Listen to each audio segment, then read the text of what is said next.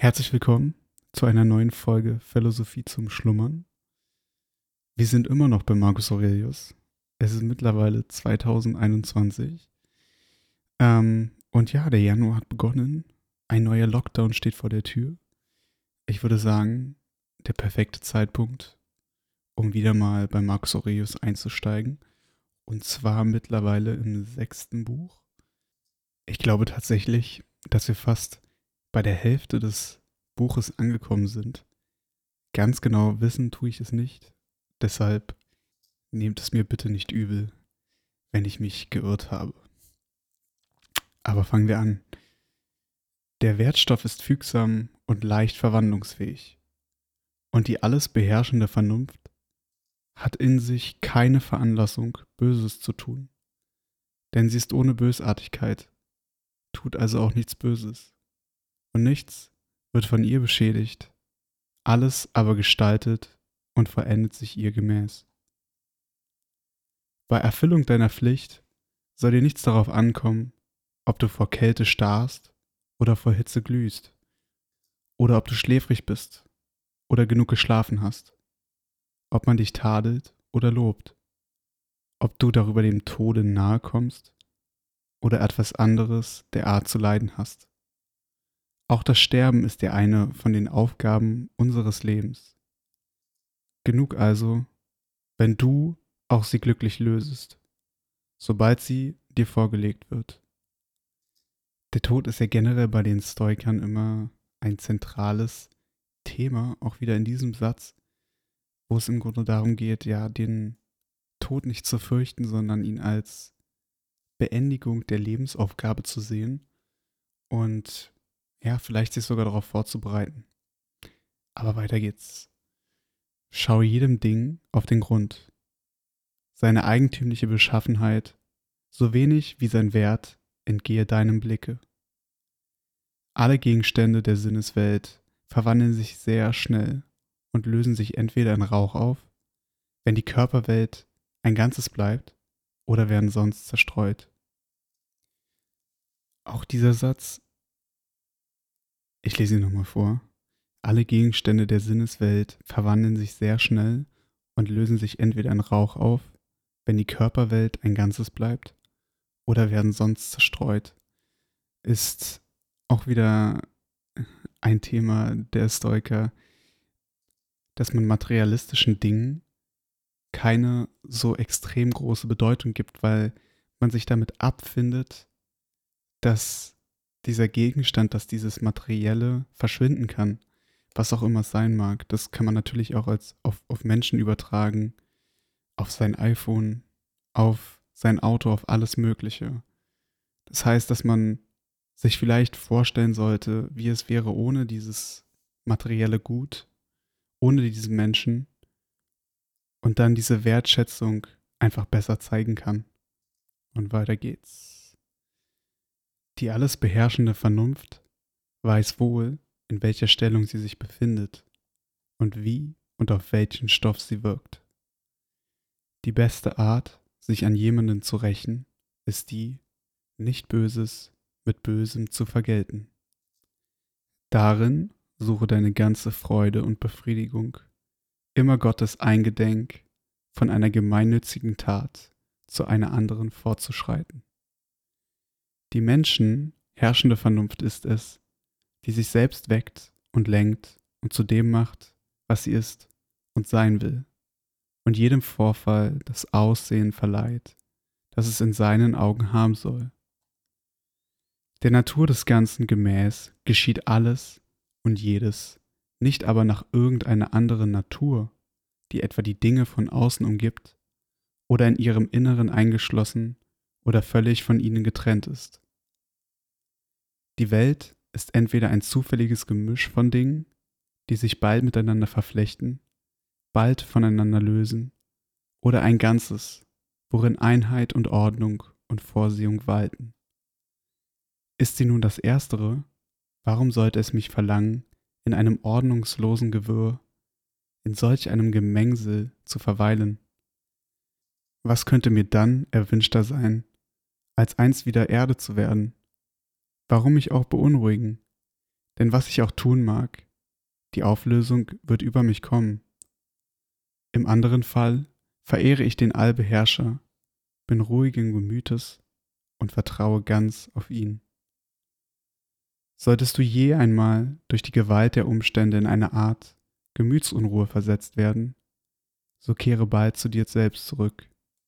Lass dich nicht über Gebühr aus dem Takte bringen, denn wofern du stets wieder zu einer harmonischen Stimmung der Seele zurückkehrst, wirst du ihr immer mächtiger werden. Ich glaube, dieser Absatz ist einer der zentralen, wenn es um Meditation geht. Und die Art und Weise, wie wir zu diesem, ja, zu dieser harmonischen Stimmung der Seele zurückkehren können, indem wir eben zu ihr zurückkehren und indem wir uns Zeit nehmen zu meditieren. Das würde mich mal interessieren, ob ihr meditiert. Ich persönlich meditiere jeden Morgen zehn Minuten und ich muss sagen, dass es wirklich schon einen Unterschied macht. Und ja, anscheinend war das vor 2000 Jahren auch schon ein Ding, was man so gemacht hat. Weiter geht's. Wenn du zugleich eine Stiefmutter und eine leibliche Mutter hättest, so würdest du zwar jene ehren, aber doch bei deiner rechten Mutter beständig deine Zuflucht suchen. Ebenso steht es bei dir mit dem Hofe und mit der Philosophie. Weile immer wieder bei der letzteren und erhole dich bei ihr. Um ihretwillen wird dir auch das dortige Leben erträglich und du selbst an deinem Hofe erträglich werden. Gleich wie man bei Fleischgerichten und anderen Esswarten der Art denken soll, das ist also der Leichnam eines Fisches, das ist der Leichnam eines Vogels oder eines Schweines, und hinwiederum beim Fahlernwein, es ist nichts als der ausgedrückte Saft einer Traube. Oder beim Purpur, er ist nur Schafswolle in das Blut einer Schnecke getaucht. Und beim geschlechtlichen Umgang, er ist die Reibung eines Eingeweides und Ausscheidung von Schleim mit Zuckungen verbunden.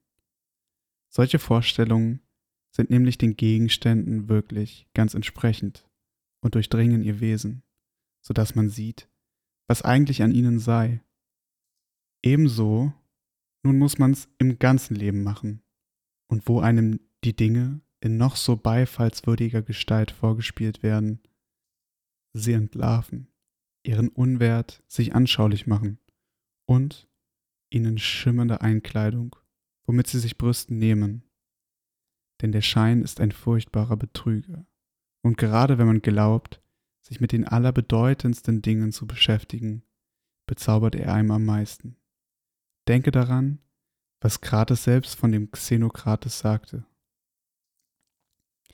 Das meiste von dem, was die Menge bewundert, gehört zu den allergewöhnlichsten Dingen der Welt. Gegenstände von festem und natürlichem Zusammenhalt. Dahin gehören Steine und Holzarten, wie Feigenbäume, Weinstöcke, Ölbäume. Andere, schon von etwas höherem Sinne, lieben beseelte Gegenstände, wie Herden von Klein- und Großvieh. Leute von noch höherer Bildung schätzen Wesen, die eine gebildete Seele haben, nicht sowohl eine weltbürgerliche, als vielmehr eine zu Künsten aufgelegte oder sonst wie gewandte Seele. Leute dieser Art legen oft einen hohen Wert auf den Besitz einer Menge von Sklaven. Wer aber eine vernünftige, welt- und staatsbürgerliche Seele hochachtet, der hat kein anderes Interesse mehr. Dagegen sucht er seine eigene Seele in vernünftiger und gemeinnütziger Verfassung und Tätigkeit zu erhalten und hierzu auch den Mitgenossen seines Geschlechts behilflich zu sein. Jenes eilt ins Dasein, dieses aus dem Dasein und von dem, was im Werden begriffen ist, ist manches bereits wieder verschwunden. Eine unaufhörliche Flut von Veränderungen erneuert stets die Welt, so wie der ununterbrochene Lauf der Zeit uns immer wieder eine neue, unbegrenzte Dauer in Aussicht stellt. Wer möchte nun in diesem Strome, wo man keinen festen Fuß fassen kann, irgendeines von den vorübereilenden Dingen besonders wertschätzen. Das wäre gerade so, als wenn sich jemand in einen vorüberfliegenden Sperling verlieben wollte, der ihm einen Augenblick wieder aus den Augen verschwunden ist. Ist doch selbst jegliches Menschenleben von ähnlicher Art, nichts anderes als das Aufdampfen von Blut und das Einatmen der Luft. Denn ganz dasselbe ist es, die Luft einmal einzuziehen und sie dann wieder von sich zu geben. Was wir alle Augenblicke tun oder dein ganzes Atemsvermögen, das du gestern oder vor kurzem mit deiner Geburt bekamst, wieder dahin zurückzugeben, von wo du es anfänglich an dich gezogen hast. In diesem Absatz geht Aurelius auch wieder darauf ein, dass im Grunde alles, was in unserem Leben stattfindet, in ja, einer unaufhörlichen Flut von Veränderungen erneuert wird. Ich finde das Zitat irgendwie auch wieder sehr schön und auch aussagekräftig, weil ja diese, diese Veränderung, die unaufhörlich da ist, sollte man nicht unterschätzen. Weil ich glaube, dass sehr viele Menschen sich scheuen vor Veränderung, Angst haben vor Veränderung, also beispielsweise schlechte Laune kriegen, wenn sich etwas in ihrem Leben grundlegend verändert. Und ich glaube, dass es eine tolle Eigenschaft der Stoiker ist, diese Veränderung positiv aufzunehmen und, und zu akzeptieren. Einfach zu akzeptieren, dass nichts im Leben stetig bleibt. Und ja, ich glaube, man sollte auch nicht Angst vor Veränderung haben, sondern sie irgendwie auch wertschätzen.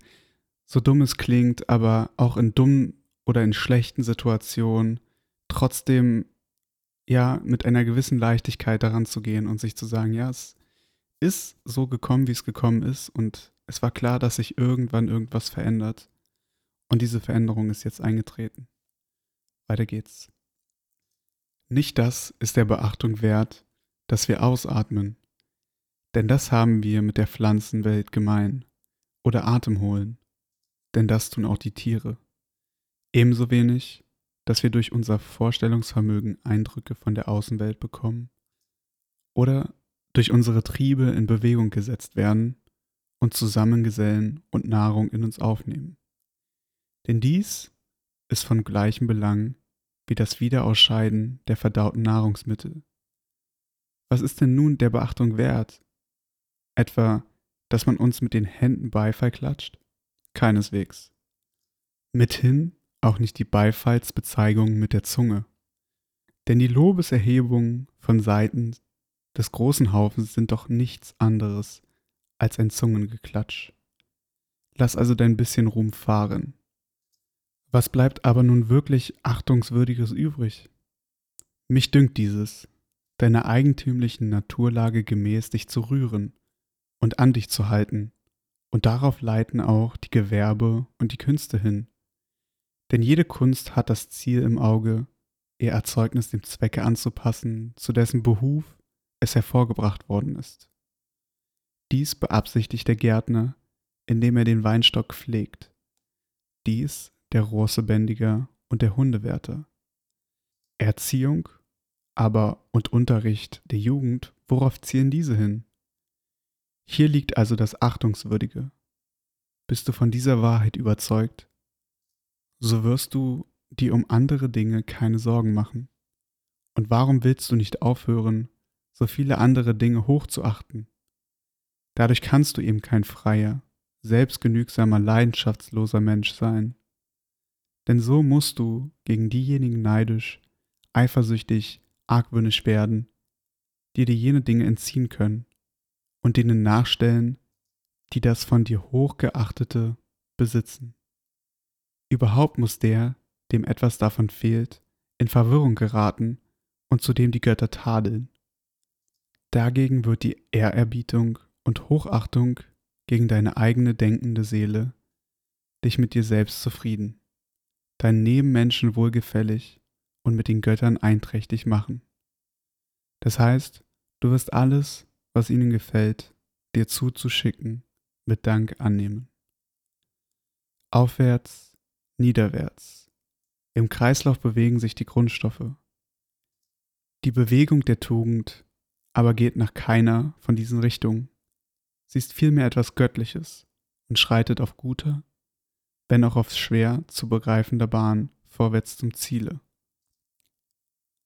Wie lächerlich doch die Menschen verfahren, ihren Zeitgenossen, mit denen sie zusammenleben, verweigern sie das Lob. Sie selbst aber schlagen das Lob von Seiten der Nachkommen hoch an. Diese sollen alsdann rühmen, was sie weder kennen noch gesehen haben. Das ist aber fast ebenso, als wenn jemand sich darüber betrüben wollte, dass auch die Vorfahren auf ihn keine Lobreden gehalten haben. Denke nicht, was etwas dir schwer ankommt, dass es nicht menschenmöglich sei. Vielmehr, wenn etwas für einen Menschen möglich und seiner Natur angemessen ist, so glaube, es sei auch für dich erreichbar. Auch ein schöner Satz. Ich wiederhole ihn nochmal. Denke nicht, wenn etwas dir schwer ankommt, dass es nicht menschenmöglich sei. Vielmehr, wenn etwas für einen Menschen möglich und seiner Natur angemessen ist, so glaube auch, es sei für dich erreichbar.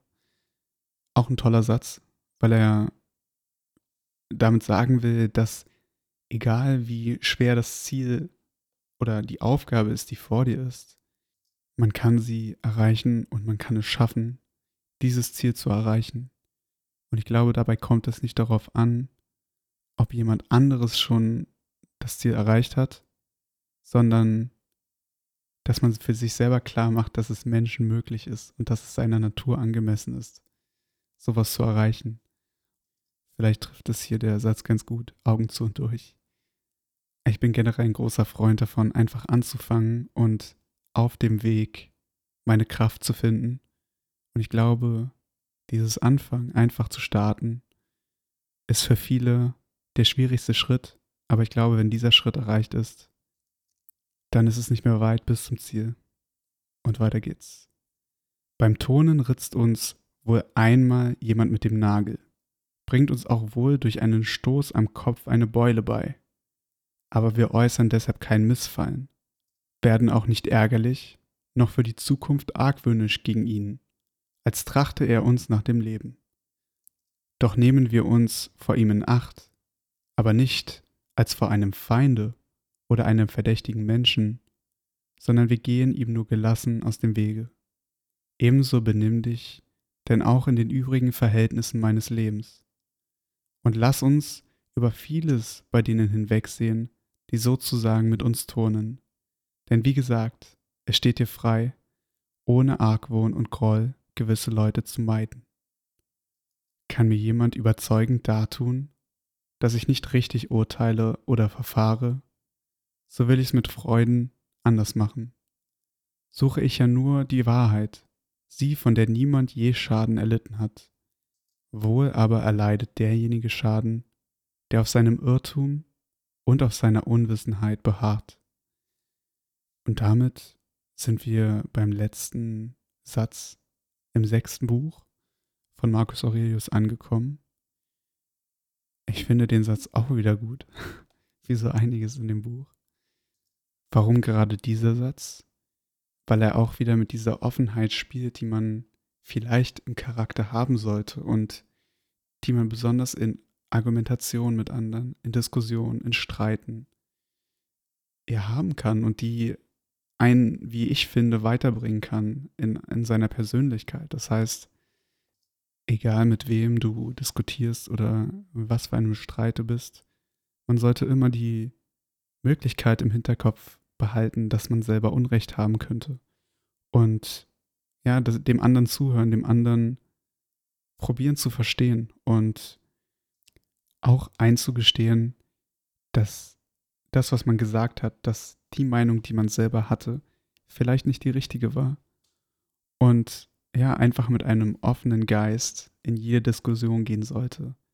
Aber auch wenn man beispielsweise ein Buch liest oder wenn man einen Artikel liest, dass man nicht schon mit Vorurteilen diesem Medium gegenübersteht, sondern ja offen, mit offenem Geiste liest und sich weiterbildet und ja seinen Horizont überschreitet. Und damit sind wir auch beim Ende dieses Podcasts angekommen. Ich hoffe, ihr seid mittlerweile eingeschlafen. Wenn nicht, auch nicht schlimm. Und ich würde mich freuen, wenn ihr bei der nächsten Folge wieder dabei seid. Bis dahin und tschüss.